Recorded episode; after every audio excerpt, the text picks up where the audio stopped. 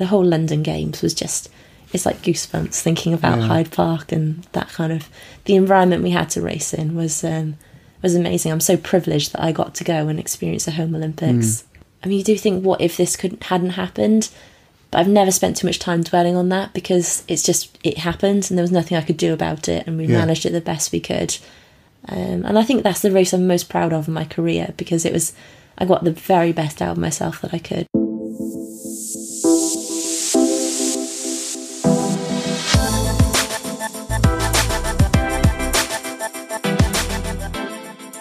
Well, a very warm welcome to the Supporting Champions podcast. My name is Steve Ingham. I'm a performance scientist by trade, having spent my career working with the best performers and teams in pursuit of improving performance. And the purpose behind these podcasts is to dig into the principles, the complexities, the subtleties of performance so that we can better understand this thing that drives us to reach for more, for achievement, and for the rich experience of climbing higher. I'll be discussing these concepts with the people who've achieved, driven, and explored, and some who are recovering and reflecting on aspects of performance in real depth. So we're just a few weeks away from the close of bookings for the Supporting Champions Conference on the 19th and 20th of March 2019 at the London Olympic Stadium. So if you haven't secured your ticket for you and your team, then what on earth are you doing? The conference is unlike no other because we focus on sharing inspiring insights from the front line of human performance. We celebrate those areas that make a true difference to your performance, your team, and your system. This conference goes way beyond just technical. Why? Because our technical knowledge will only get us so far. We rarely lack for information. But the nuances of how we work are much more important, and they're the ones that accelerate or potentially in the absence decelerate our own achievements. The key themes at the conference this year that we'll be focusing on are how do you sustain high performance? Does your team have a winning culture? Are you a completer finisher? Building collaboration, the future of the human technology interface. How do you negotiate with the opposition? What's your superpower? Uh, problem solving for the underdog, a question whether medical governance in sport is an insurmountable frontier, exploring with a panel high performance culture, and the, finally, the wisdom of psychopaths. At the end of this episode, I will profile two of our speakers, Mike Collier and Ben Ashworth, who are sharing their insights at the conference. So, in the meantime, get on over to supportingchampions.co.uk to book your place before it's too late. So, this week's guest is Helen Jenkins, world champion at the Olympic distance of triathlon. In this interview, Helen describes her early career and how she transitioned from swimming to the three events of swim, bike, and run, and the importance of early career influences such as the legendary coach Chris Jones and training alongside world champion Leanda Cave. Helen shares the exhilaration of winning the world title in 2008 and 2011. And in May 2012, just before the Home Olympics, Helen hit a rich vein of form. Her training was absolutely flying, and at the World Cup event in San Diego, Helen produced one of the most dominant triathlon performances in the last few decades. As triathlon.org reported at the time, Helen crushed a world class field. But then things started to unravel, and injury struck her knee and her back, and she carried this in the lead up to the 2012 Games. Managing this, Helen explores how she was thinking in the lead up, in the moment, and after the 2012 attempt that ultimately didn't go her way. But did Helen let that defeat define her or dominate her mindset? No. And it was truly uplifting to hear Helen reconcile this, make sense of her amazing achievements, and to think about her bigger purpose in life. I met Helen for the first time when she attended the Supporting Champions Conference in 2018, and she came there wondering what next and used the conference to seek inspiration for the next phase of her career. Because she had not long just had a baby with her husband and legendary triathlete and coach, Mark Jenkins. And that's where we start off our conversation.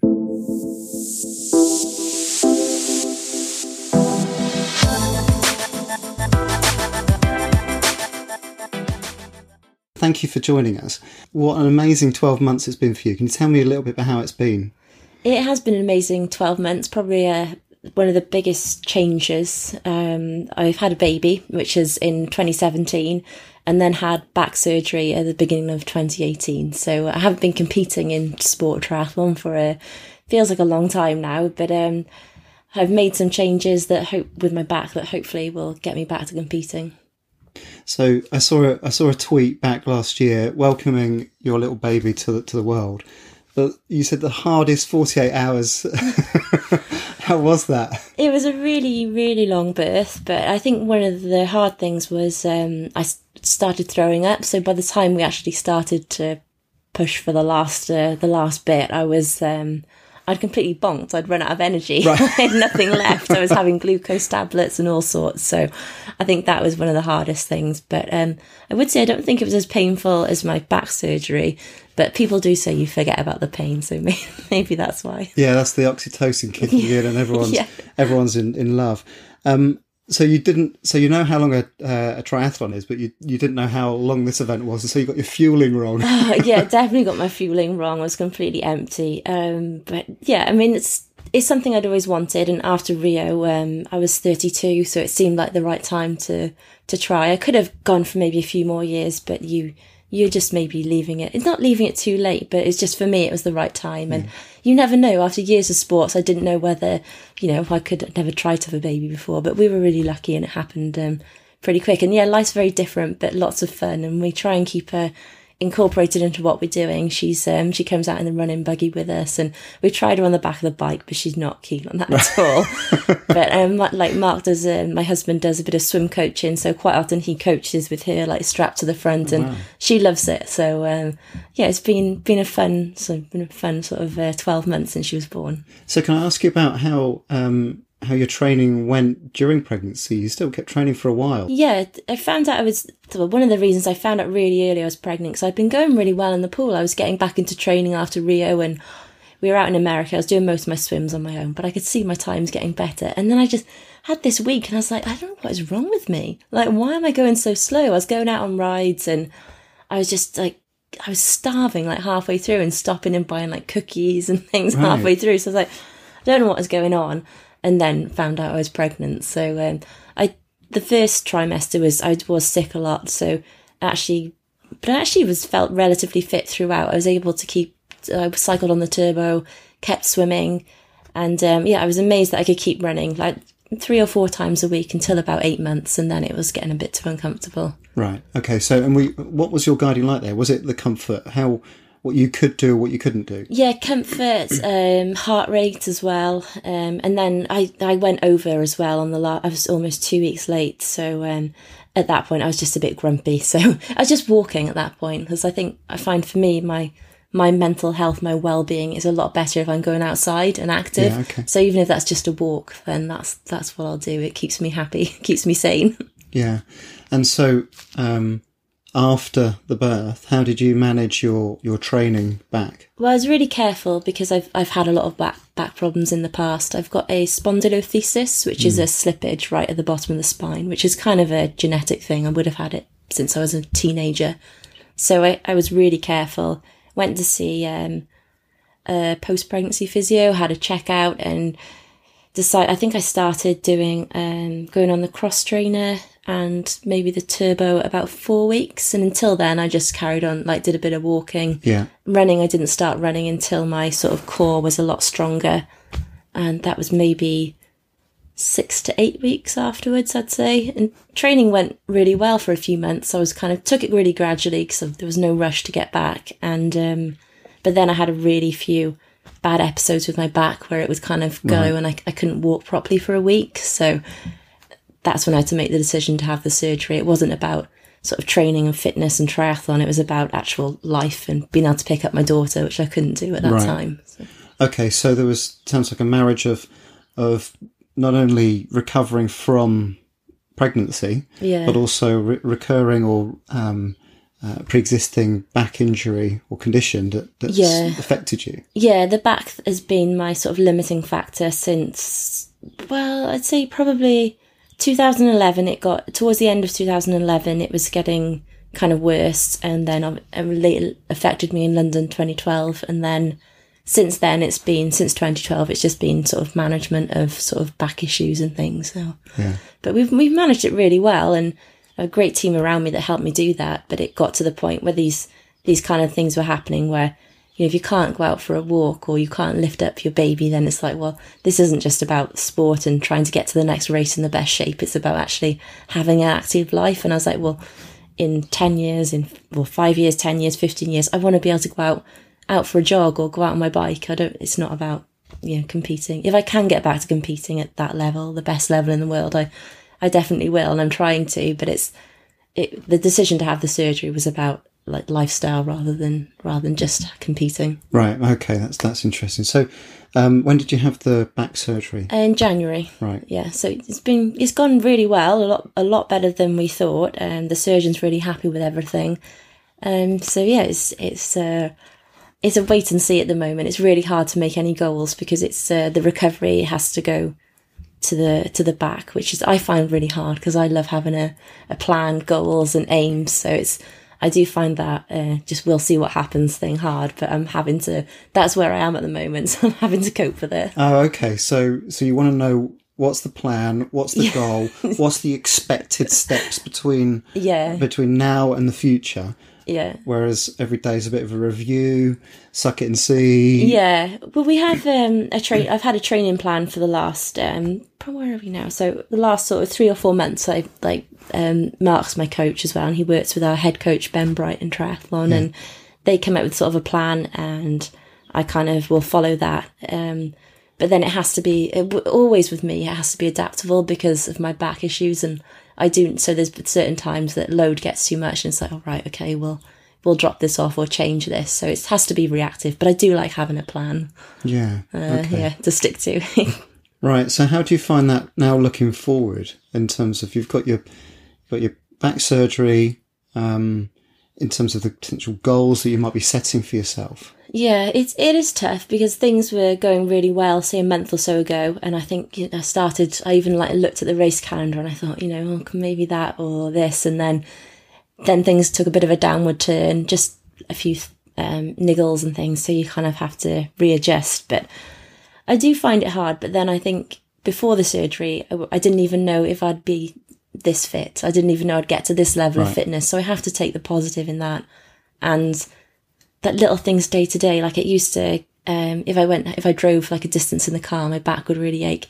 Getting out of bed, my back would ache. I'd get quite a lot of, um, leg pain. So all of that has gone. So in that sense, I have to look at the positives. And although I'm maybe not, not back racing or I'm not following a plan, I'm like, but in general, my body feels so much better than it has done in years. So just take the positives really. Okay, so so actually looking back at the at what's going well in in comparison to how it was before the surgery, even as well as the the, the, the progress that you're making along the way. Yeah, that's the big thing, and I have to look at how far I've come. I have a, a few weeks where you know I have to take a bit of time off, not do as much training, but I think I look at where I am and I'm so much further ahead than I was you know, a month ago or two months ago. So it's trying to have that perspective. I think when you're an athlete, you're you're so like caught up in what you're doing at this moment. You have a day off or you get sick or a cold. It's a disaster. But when you, if you actually look at what you've done, yeah, um, where you are, it's, it's, yeah, you're doing really well. so it sounds like you've substituted the process goals of this is my power on the bike or this is my, these are my swim times or these are my splits with, um, I, c- I can now do this level of squat or I'm pain free in this position. Yeah, it's. I mean, there's still um, I think one of the positives has been like using the measurables like power. And that's what's given me a little bit of hope really that on the bike, my, my power is actually being, I've been on the turbo a lot because I couldn't go out riding on, I couldn't actually get that flex to go out riding for okay. my back, but, um, my power's been really good. So I kind of use those sessions and work really hard on those specific things. And yeah, the overall goal, I'm not able to have one at the moment, but just like look back and I think, oh, week by week, I can get a little bit fitter. So that's a good thing. Yeah, fantastic. So, um, take us back to the start. So, how did you get into this world of triathlon? Um, I start. Well, I knew what triathlon was. My dad had done a few when we were young, and I think me and my sister went to do like an aquathon or something. Right. But I wasn't really that bothered. I was swimming at the time, and I just I love swimming. All I wanted to do was improve and be a good swimmer, and it was you know it was never going to happen, right? In terms of I was never going to be an Olympic swimmer. Okay so at the age of 15, I think it's kind of a drop off time. A lot of people maybe stop swimming. one of the girls I swam with, her dad was involved in Welsh Triathlon. They didn't have a huge amount of youth athletes, which was 15, 16. So short, I think is still the same. Um, so we asked a few of us to kind of, he knew we could swim. So like, do you want to do a triathlon? We've got a trip to Ireland planned, but we're having a bit of a trial. So to see if we could go to the trial, he took us down the local industrial estate. We kind of cycled round on a borrowed bike, I think I was. We ran off it, and then the fastest few got taken then to do a little triathlon. So um, yeah, that's how it started. And I think, for, and he was great. I mean, he's a volunteer, and he coached me for the first few years of my career as well. So that was really nice. He's actually back racing. He's qualified for um, think Worlds this year, Worlds um, age groups and European age groups. So yeah, I still see him out on the bike and Give, stuff. give us a name. Oh, Chris Goulden, his name is. Yeah. So, um, yeah, he got me into it really. He was my first coach and yeah, we went from there. Wow. So an early influence of of giving it a go, a bit of experimentation, but realizing that you've got some some skills Yeah. in that area. I think I, yeah, and I did well in my first few races. So I think that kind of gives you the, a, a lot better than obviously I was doing in swimming. I used to get so nervous with swimming. So I think it was, um, it was doing another sport where there wasn't any, at that time, there was no pressure because like, oh, I'm just giving it a go. And I think I have, I had a bit more pressure then as I got a bit better. I started putting a bit more pressure on myself. But Yeah. to begin with, it was just something new to try and I really enjoyed it. And, you know, you get to go outside after years of swimming. I was going to ask you that about you know you mentioned the fifteen year old kind of dropout rate. Is that how did you find the sort of variety compared with staring at the bottom of a pool? Yeah, I- I think I really enjoyed that. And there was a group of us that started doing it at the same time. So we had, um, you know, we started doing like bike rides together and um, they were mainly boys, but I think it was just having that sort of that. I think there's five or six of us to start that with. Really, yeah, I really enjoyed it and the that social element, and then going down to like the local running club and kind of. It's the first time I've been to a running club as well and done that. So, yeah, I found it. I found it really good fun. And so, where did you get your first sort of early successes? Um, I think I won the youth series the following year. So there was a series of about um, four races, and I look, I say that now, and I think some of the young athletes, oh my god, that's amazing. I said, but no, when I was doing it, there was five girls doing it. Okay. If you look at the youth series now, and I think that- let's see how far triathlons come. The youth and junior races, they're so big, and there's so many doing it. So there wasn't the level of competition at that time, but I did really well, and kind of. Uh, that kind of kept me kept me into it then.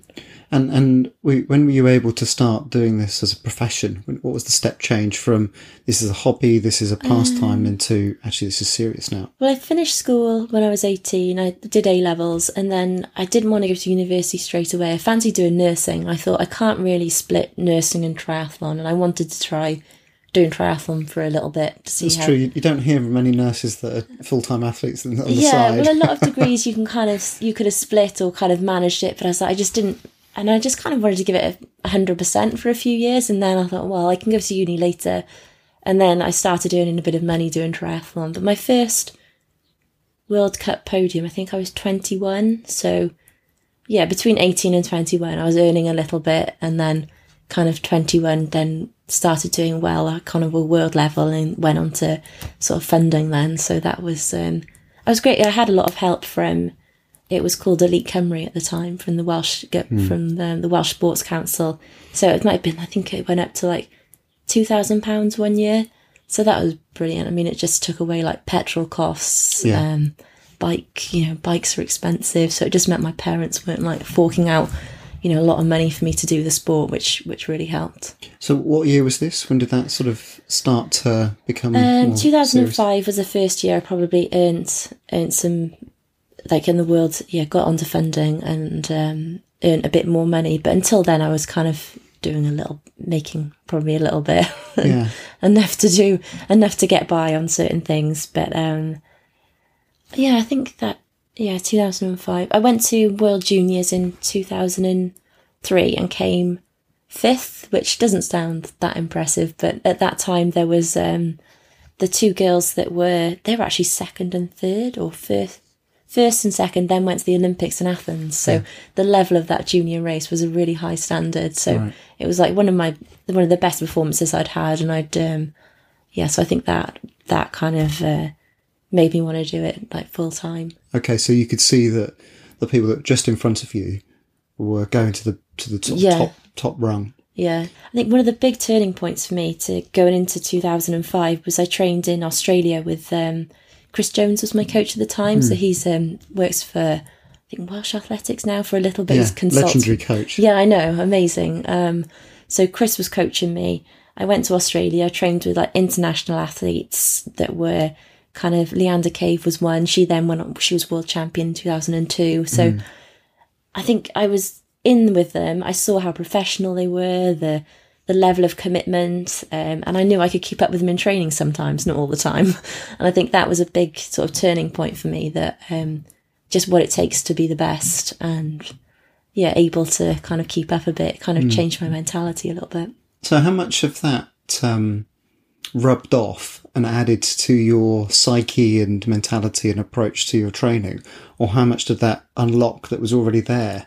That you've got, you've got the inner resources and drive. But it just needed refinement. Yeah, well, I think well, Chris had a, you know a really good training. He had a great training plan for me, and he used a, a lot a bit of sports science. Like I'd go in and do treadmills um, once a week from school. I'd always get late to school on that day. Where this is because he started coaching when I was seventeen, I think. Right. Okay.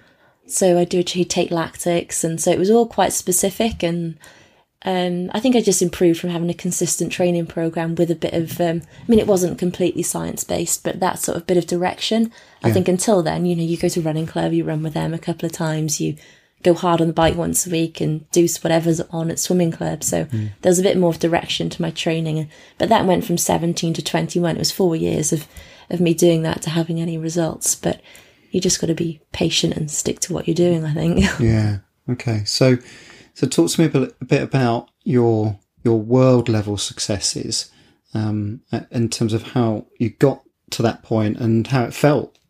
well, I, we had um, uh, the selection policy at that time to get into a World Cup, which was the highest level of racing at that time in triathlon. We now have the World Series and World Cups are underneath, but I wasn't able to start a World Cup, although I'd been racing really well, and you had to get meet a certain criteria. And I remember being in a race in Australia and actually watching, and I was like, I was there was a space I wasn't able to start, but I hadn't met a criteria, so that's what it was. So I think there was there was definitely a bit of fire there. Like once I got into a World Cup, that I wanted to prove myself, and I went to Salford in Manchester and came third, and then later on at the end of the year got third in a World Cup in Beijing. So hmm. it was a yeah, it was a good start to World Cup racing for me. It was just exciting to be at that level and be able to get out there and race. Where, where did the where did the success come from in terms of the components? I mean, I've always trained really equally over the three disciplines, and I, I think when I was racing my best, probably 2011, um, I was world champion in 2011. That was a really good year, beginning of 2012. And I've had a few good performances over the last years, but I'd say my most consistent best racing was then. We've always been, I'm probably not the fastest swim, bike, or runner, but close to the top in all of them. Okay. And I think that that's really helped me. But it's every athlete's different. I mean, if you're coming in with a bit of a weakness, then you do have to work on that. But it's Yeah.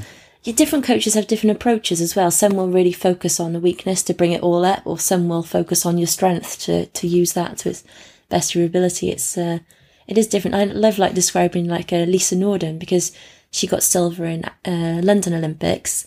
That sprint finish really close yeah. with Nicola Spirig.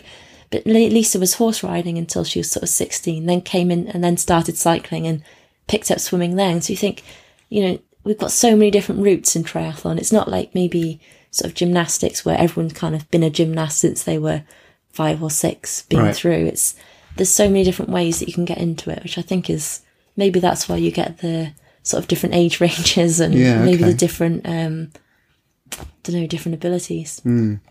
So, uh, so 2008, 2011, world champion. Yeah. Um, some incredible performances. I remember watching the the San Diego race and yeah. absolutely crushing the my best opposition. race ever. Was it? Was it? So tell me about tell me about how that that was sort of felt and how it got put together. Um, well, say 2011, I was world champion, and then obviously all the focus was on sort of London and doing well in London at that point. So, like through the winter, I had a, had a good winter, but there was lots of like really strange niggles. Like um, I was getting spasms in my quads that Okay. thought were cramps, and linked to the back. yeah, they were linked to my back. A lot of um, lower leg tendon issues, like um, peroneal tendon stability things. Um, but training went really well, and leading into San Diego, the race, I always had a really good training block, and things were really on track for London because we I had doing a lot of running, but we hadn't really started doing any sort of the really short heart stuff. I'd just done a bit of fartlek and a lot of tempo stuff things, and um, yeah, San Diego went brilliantly. I had I think I came out the swim first. That kind of might have been helped by swim position. I had a really good start position. Right. Um, bike, we, we rode really well as a group. I wouldn't say my bike was fantastic, but yeah, getting onto the run, it was the best run I've had of my career. But I'd done a really, I'd done a high volume of running leading into that, the highest volume I'd probably ever done. So I think that kind of transferred over. But then after pretty much a week later after that race, that's when my back went really bad. So um, from then on, it was kind of just a fight to get to, to London. Right. Okay. So from your from your peak performance, it all started to un- unravel a bit. Yeah, and it was a after the performance, it was a knee problem. It was a my my knee was horrifically painful. I mean, I couldn't bend it. I didn't really know what was what was going on. So everything was focused on the knee, and it wasn't until sort of 2013 that we kind of figured out the back issue and um, mm. had the back treated rather than the knee, and then that that sort of um, yeah that worked and, and calmed things down. And I was able to get back to competing. But yeah, it went from that amazing performance. And if I look at it now, we're a lot more um, we've had to be to manage the load with my back. We have yeah. to manage load. We have to keep a really good track on how much volume I'm doing, um, tiredness levels, like perceived effort of the session. We have to keep a really good eye on that. Um, whereas back then, I don't think I was. I was just sort of like just doing loads hmm. and not really too worried about it. Right. Okay. But I think you only learn you probably only learn when something goes really wrong and something went really wrong. So we had to learn from that and, and manage things. But yeah, yeah, such such a truism really for outstanding performance. You if if it's all really easy, you've never really quite pushed yourself enough, or yeah. you're continually breaking down. You're not listening enough. Yeah, yeah. So it's it's um yeah, if I look back on that period, there was there was a lot of warning signs, but they were never big enough to think, oh, this something's going to go catastrophically wrong, which it did. But um, yeah, it was just sort of a series of little niggles, which you look back, you can kind of piece it all together. But I don't, I don't, I do keep training diaries like written ones, but even during that period, there wasn't that much written down. Whereas now I have to be quite meticulous in okay. sort of following what I'm doing and keep an eye on things. That's interesting. Then, so you you can look back with hindsight and think, actually, yeah, the the signs were there. Yeah. But th- can I have I heard you correctly in the sense that maybe there's not enough to indicate the sort of severity of of what you experienced after San Diego? No, I don't. I don't. There was a lot of like the little things that are going wrong, the quad spasms, um, and things that you. Now we look back that they were all signs that something was going wrong with my back, but we didn't. You just didn't know or didn't realize. And yeah. I don't think you want to pay attention because you. All I was focused on was London, and it's like I was, you know, I'd visualize it in training, and it's what you would think about. So I think you just don't. You just carry on. You just crack on, and, and just mm. you can deal with um, pain, aches, and niggles, and just sort of um, and move forward. I think. So you you mentioned London. How was it on the start line? How did how was your kind of mindset going into that? Um, I look back now and I don't know how I did it. Like, how did I stand that start line and actually dive into the water? Because I look at the the the build up had been so hard. I got um, the knee injury in in sort of May time. I didn't train properly for two, three weeks, uh, like nothing. Then it was just a gradual build, and I didn't do hardly any sessions or running leading yeah. up to that race. So I, was, I didn't think anything about the outcome. It was all about like process, you know, do this, do that, because okay. it was just, um, it wasn't, you weren't even able to think about, um, any of that stuff. My husband Mark was always like, you know, you, you're still doing, you know, I don't think he talked about the outcome of the race, but he talked about just delivering, you know, you're still in this good shape. So he'd, he'd always like try and buoy me up, like say, you, you know, you can do this, you can do this. And I think, um, the sports psych I was working with at the time, who's a good friend as well, Louise, she, um, she just said to me, race it how you would have raced if you don't have any injury. And I think that's what I did. And I think that was a massive, the swim bike would kind of nothing really happened too much anyway. It was a race that came down to the run okay. and I took the run on like I would have done if nothing, you know, yeah. if um, I didn't have a problem. So I think that, but yeah, it was it was horrible. I mean, the day before the race, I couldn't run. I was on, um, I had to take like painkillers, like massive painkillers, like the morning before the race. So, Hmm. and then we hadn't really told too many people. I think people had worked it out that I was injured because I hadn't raced since Yeah. sort of April time. So I think people obviously had worked out, but I hadn't kind of put it out there. And that was just to kind of try and manage everything as, as well as I could. And so, so your your mindset kind of going into it was what? So many uncertainties, so many things to be managing already before you're thinking about. Yeah, so I, I th- think yeah to to be on the start line, I think was just deliver on what I can, and I, I'd been able to swim, and I knew I was swimming pretty well. So um, it was only there was only a short period where I couldn't swim, so it was for, and although there'd been a lot of pain like through the training, I was able to to go and swim. So um, that was it was. Yeah, I think just managing what I could manage at that start and not thinking about what could happen or any of those things. So I'm amazed I came fifth. like when I look at it. Yeah. So it's um yeah, whenever I look at what I did into it, I think yeah, I know it it took a while to get over it. It it did take a while. Um kind of but I've never thought I've never looked at it and gone, oh, you know, what if this hadn't I mean you do think what if this couldn't hadn't happened? But I've never spent too much time dwelling on that because it's just it happened and there was nothing I could do about it and we Yeah. managed it the best we could. Um, and I think that's the race I'm most proud of in my career because it was I got the very best out of myself that I could. But yeah, the crowd, the crowd and everything, the whole London Games was just it's like goosebumps thinking about Hyde Park and that kind of the environment we had to race in was um, was amazing. I'm so privileged that I got to go and experience the home Olympics. So you said you spent some time processing it and, and reflecting. Is that is that almost in you know, with respect to the fact that there was such a, a good build up, but then a lull, and then the performance didn't unwind, but there were so many positives to take from it. Yeah, I think it took a long time to take the positives from it. Um, as I went, I didn't do anything. I didn't race until April 2014 after that. So it was almost, so it's almost two years later. So we, we had a, I had a big period of time off. We went on a big holiday with a lot of our friends. Um, then the aim was, you know, as always, start back training, November, October, November. And I we kind of thought like having that complete rest might sort of settle everything down. And I did start training and running again, and I think it was January, February time, and it just wasn't going any further. And so at that point, we had to kind of go and investigate the the back problems and, Okay. and look at that.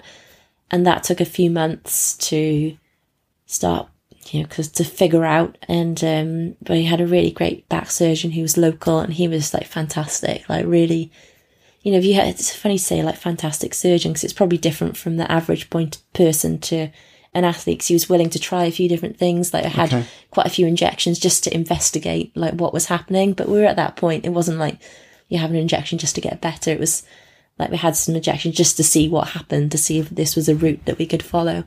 And yeah, and then I think so my back was better by June, July. Well, better. I'd had a procedure done to help it. And then I started training again. But we did a lot of work at that time, like with um, performance lifestyle, with the sports psych, to get over the to I say to get over London. It wasn't that. It was um, it was a lot about how me and Mark worked together as coach and athlete, being husband and wife. That is obviously um, comes up. So there was a lot to work through for that, and just refocusing and coming down to the basics. Why do you want to do triathlon? Um, What makes you get up every day, go out the door and train? So it's really hard to get stuck into that negative cycle of thinking. So bringing it back down to what you love about the sport and that kind of thing. Yeah. What, what were your me. conclusions? What did you? It sounds like it's almost a road to finding your purpose. Yeah, I think, and I think everyone kind of, if they stop and think about it, you know, but it's really easy to get lost in the amount of training we do. And I do make sure I appreciate it a lot more now.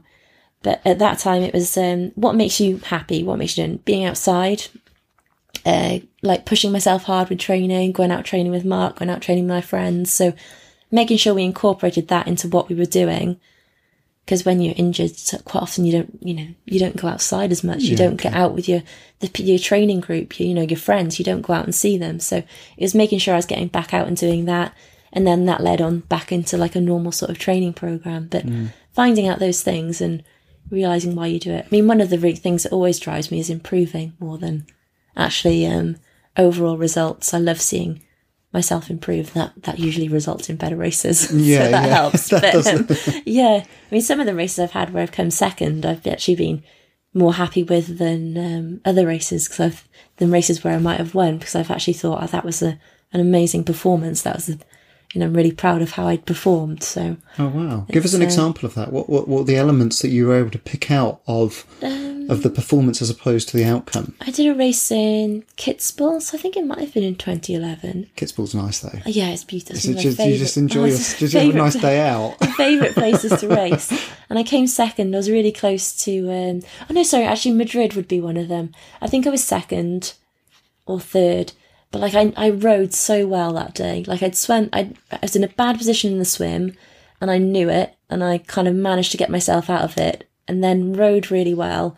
And we kept the front group away from the second group. And although I didn't run the fastest, I ran I ran, run well, and I was like off that bike and doing all that on the bike. I was really that was one of the races I'm like most happy with. Hmm. Madrid's always got happy memories because that's where I qualified for Beijing Olympics as well. So I always liked racing there. But and Kitzbühel, yeah, such a beautiful place.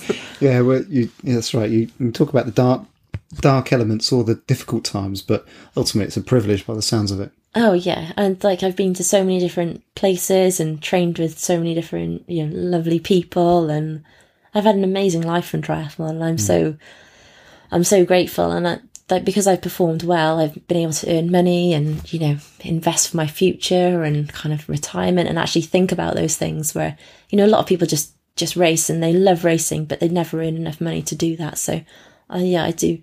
I mean, it's come from hard work, but I feel very lucky. My body does what it does when I train. Yeah. So, And where do you find the the pressure? Pressure of racing is potentially one thing, but but finding the sort of drive and that motivation to get up, perhaps when it's raining. All right, you live in Wales. Let's It just say it, it does occasionally rain here. How do you find the the sort of motivation? um, I've never found it too hard. I, I, there's never. I can't really think of many. I can't think of any days I wouldn't have trained just because I didn't feel like it. That would never happen. I'm thinking think of days I wouldn't have trained because we've weighed up that or you you know you're a bit too tired. There's that time where you're too tired, and we've Yeah. sort of balanced that. And but I can't think of any days because I always think of the standing on the start line. You wouldn't want to be stand, standing there thinking could have done a bit more for this, really. Right. Okay. so Almost counting up the the times when you've quit or you've opted out. yeah, When when you're actually there. Yeah, and Right. it's it's so it's so. I mean, everyone has times where they they don't feel like it, and there has been sessions that I've had to stop or pull out, but I've always had to really weigh it up and think this is not the right thing today. But it's really hard to make that call, and that's sometimes the difference between an athlete that's done really well and an athlete that never quite get there. And you think sometimes it's that ability to pull yourself back and do less, and that's really hard. Hmm. That's what I've had to do over the last few years. I've always done less than probably what my competitors do. A lot of people will train sort of 28 to 32 hours a week, sometimes more, but I've, if I get to 28 hours, that's like really big week. I'm normally on sort of around 23, 24, Yeah. 20 for a few weeks. And So why is that? Why is that adaptation? Why is that? Why are you doing it differently from other people? I think it's a lot of it's been my back problems that I haven't, I'm not able to hit that volume. Um, But are you Uh, not getting less? Are you getting less gain from that, or are you finding that you're able to Um, train smarter in some ways? I think you have to train smarter, and that's having help. Like working, with, we worked really closely with a physiologist, Lawrence. He's working with British Cycling now, so he worked with me really closely leading up to sort of twenty. Sorry, 2015 2015 wasn't a good year, but twenty sixteen, like in qualifying for Rio, that was um, such a balance, and that was definitely getting the best out of a small amount, smaller amount of hours and training smart. So. Um, I'd always rather do more than I'm always being told to do less. It's a natural negotiation. instinct, isn't it? I think. I think the certainly for endurance sports where effort correlates with fitness um, or training investment. Um, it's difficult to break that cycle mentally as much as physically. It's really hard, and I think that's the hard for me. If people say about you know you, know to do all these hours and training, so uh, that's the easy part. Like training for me is the easy part. Being tired, getting up, doing it day after day is that's that's easy. It's managing the injuries, the setbacks, changing plans, and I always found that really hard. Like I'd get like a niggle or an injury, and you think quite often foot or like lower leg, and that's a bit of the back stuff Mm. over the last few years. And then it'd be like, right, you're gonna have to pull out of this race. So right, I need to email British Triathlon, say I've got to pull out. We've got to maybe cancel flights. You change the plan. You've got to then let sponsors know. So really sorry, like I'm not going to be able to race, and you know, but this, and then keep that positive thing. But it's okay. This is happening. Back into rehab, hoping Yeah, to do this race, and that's what I found really hard. That kind of you have to be really sort of like constantly upbeat for other people and and for yourself, and you think, God, this again. Okay, that's So that's what I've always, that's what I found quite hard, and that could just be me as a person. A lot of people don't care; they go "Pff, whatever, nothing I can do about it. But for me, I've always I try not to let the that side of thing affect me. But is I've had to do it so many times over the last few years. It's like I found that quite hard. The constant changing of plans and things. Right.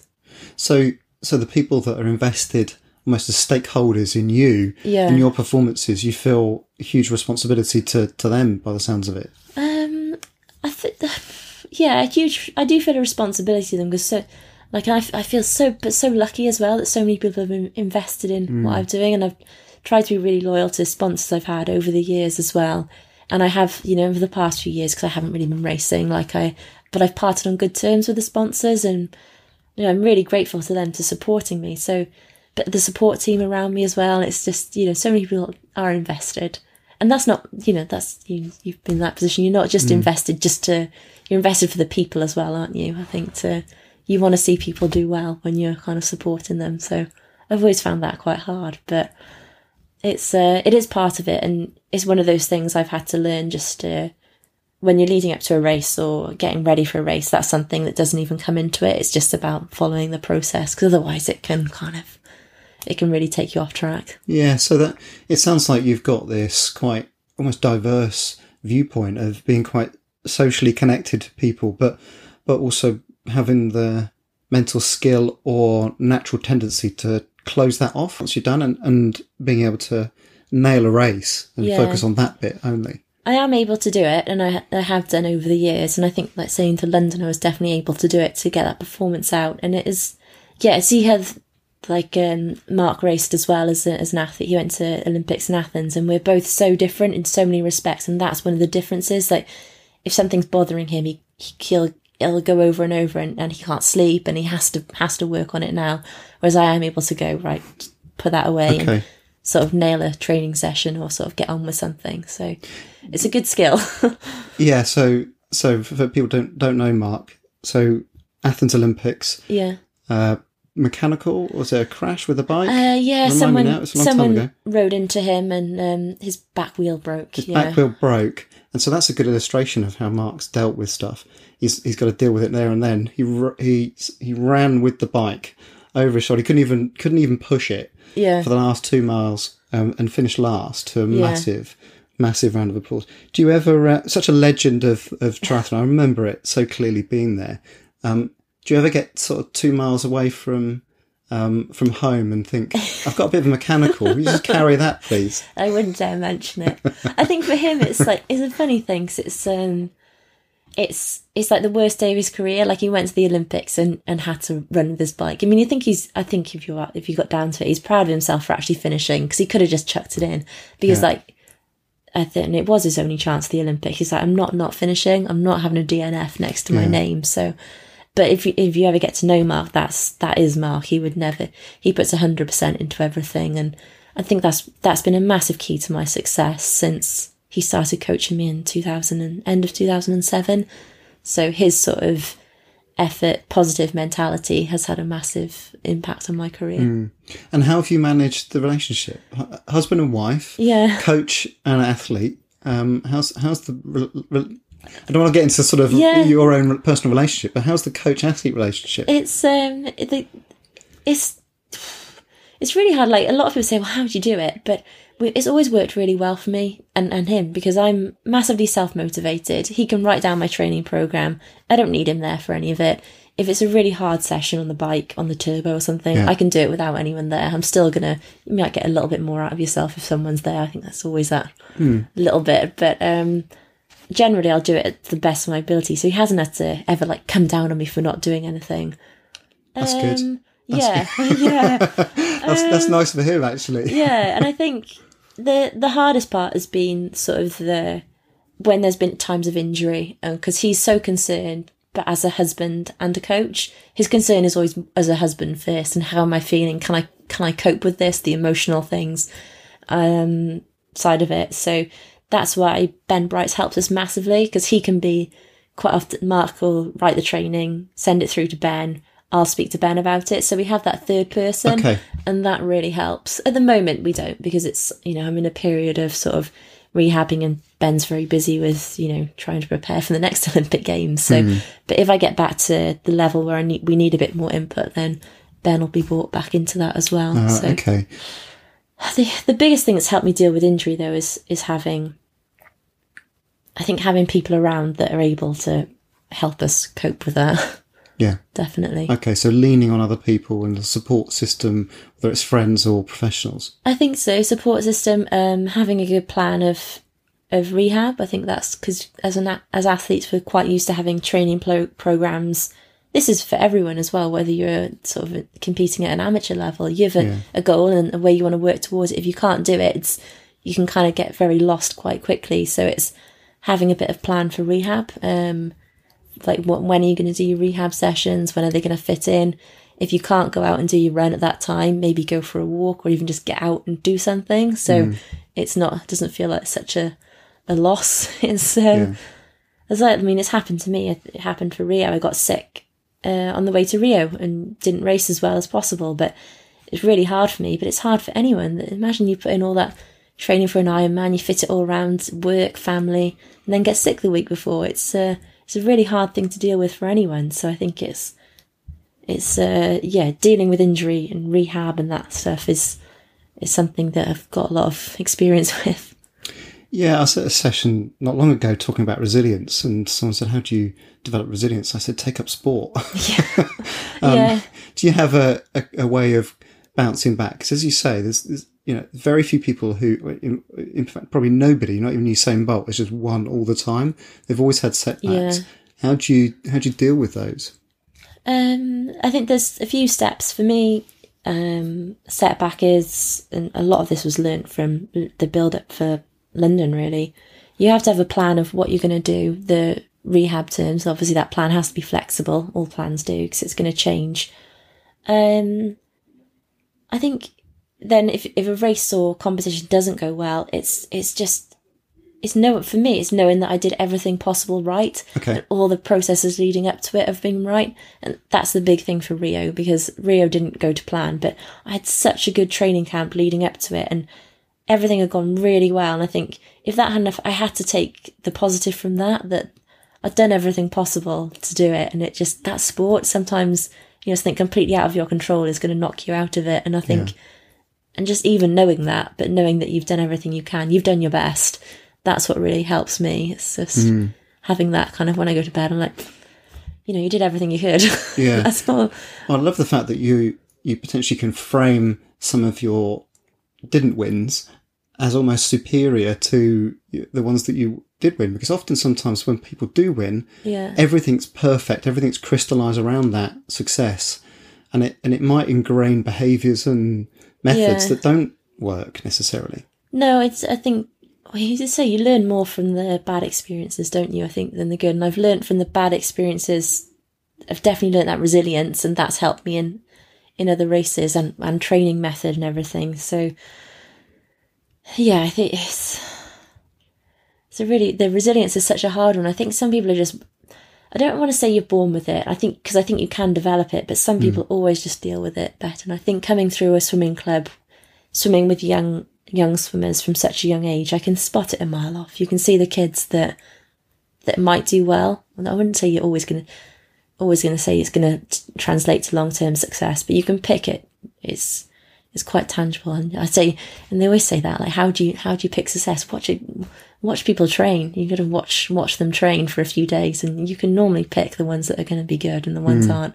Might not be the best one, but their resilience in dealing with things and how they cope with a session, how they interact with the coach is a big indicator. yeah okay and what are the kind of qualities that you you spot that you think yeah that's you've got it. I'm always thinking of it in terms of endurance sport. You throw me with a bunch of sprinters, I have no clue. Yeah. It's the loudest one. So in sprinters. um, Who's got the biggest strut? yeah, uh, and the loudest music in the gym. Um, I see the ones that always work hard, like they might be the first ones into the pool. You know, session starts at what half past, say this in the morning. Session starts at half past five in the morning. They're in at five thirty, not messing around with the goggles a couple of minutes later.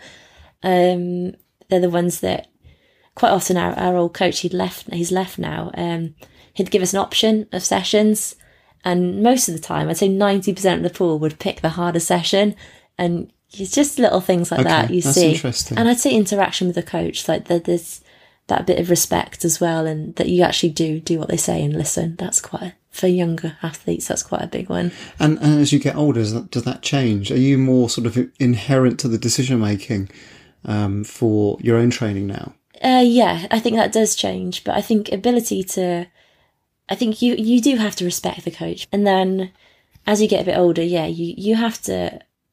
For me, I'd, even if I didn't quite respect the coach, I'd still, if they were writing a swim session or something, which happens on on triathlon camps, you get like someone writing a session, it's their session, so you you commit to it because it's what's there. Yeah. But yeah, I'm definitely a lot more involved in the decision making, but I'm not someone who wants to write my own program. I'd rather someone else write it, me say, ask questions. I want to understand it, but that's just a personal preference. It's different for uh, different athletes then. But yeah, as you get older, you, you are involved. I think it's good to be involved. Yeah, for me, I want to understand why we're doing something and yeah, how it's going to help me. So that industry being able to you know, commit to hard work, but tuning into sort of the the know-how and the understanding of why you, why you're doing what you're doing, so that you're able to process it, live with it, do it at, at a high level. And for me, it gives me confidence as well that I, if I've done a certain session, I think, well, this is, that's why that's going to help me on my run, or that's why that's going to help me Yeah, on my okay. bike. That gives me confidence. Training for me gives me the most confidence. If I have consistent training, like I'm, I know I'm, I know I'm good, Hmm. and that's always been the way for me. Is like if I, if I know I'm, um, well, you get confidence from racing well, but I know if I've put in a good block of training, I'm like, and t- hitting certain times, then I'm like, yeah, I'm good for racing. Do do you have a mantra that you kind of live by for your sport? Um, a mantra. Um, I think for me, it's, it's always.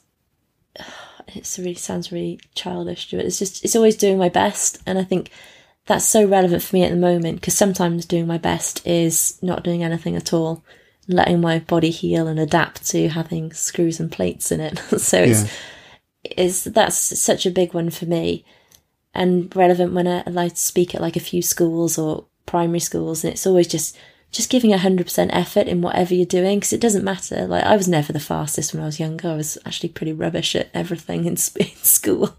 No good at team sports but as long as you're putting effort in and it's the best you can deliver that's such an important thing and that's why say that resilience I've been able to come away from certain things and say but I've done, you know, hundred percent. I've given everything. So I know people who haven't made, haven't made games or haven't made, um, made certain, you know, or done really badly, and it, you know, it can really affect you. It can really sort of take you out of the sport. But I've been doing it for such a long time now, and it's, it's always just trying to do whatever I can to get to the next level or improve. Yeah, don't think that's childish at all. I think that's Yeah. absolutely the essence of what sport's all about. Yeah, It's- it's, it's just it feels like something you say to your kid, isn't it? Do your best on sports day, that kind of thing. But it's Yeah. it's so relevant, and I and yeah, it's something that's um, helped for me. yeah. Do you find that that spills across into other elements of your life? Yeah, I mean, it's it's I'm definitely in more of a transition at the moment because I I mean even before the well when I was thinking about having the surgery, it's like well I'm not if I'm not having the surgery, what I'm competing's not an option. So what am I going to do? So I've definitely been kind of over the last few months. I've I really want to get back competing, but I'm also trying to think about what what do I want to do next, and it's Okay. I need to do something with uh, something I like because I, li- I like doing what I do now. Um, it has to be something I want to do, and something with it where I can maybe see an outcome, something to work towards. So I think it's What might that be? What's next yeah. for kind of beyond sport, regardless of whether you're competing? Yeah, I really don't know. I did um, EIS Skills to Win on the performance lifestyle side, and I really enjoyed that. And I love that element of the sport because I think, well, athlete welfare has obviously been a lot more of an issue over the last few years. Yeah. And I think it's, and I think I've got a good viewpoint because I've been to Olympics and, and haven't performed and, and seen what that can, and had to deal with sort of that emotion and effect. And if I can help anyone get through that, I'd love to because it's, I know performance lifestyle's not just about that, but um, yeah, I like that side of it. I'm thinking about coaching as well. I love working with some of the younger athletes. There's a girl that I um that I swim with, and she's kind of a young triathlete, and we do some turbo sessions together. And I kind of really because I can't really go out riding at them so much at the moment, so I enjoy kind of doing that thing. So I'm just thinking about it, and I've got you know I've got a good bit of time to Yeah. to sort of decide. So it's just yeah, keeping options open really. But yeah, I just want something I can kind of work hard at really. Yeah, fantastic. Well, thank you so much for sharing your insights and congratulations on everything you've uh, have achieved, but also how you're framing things positively, drawing the successes out of, of things that don't look like they were successes on the surface of it. Yeah, thank you.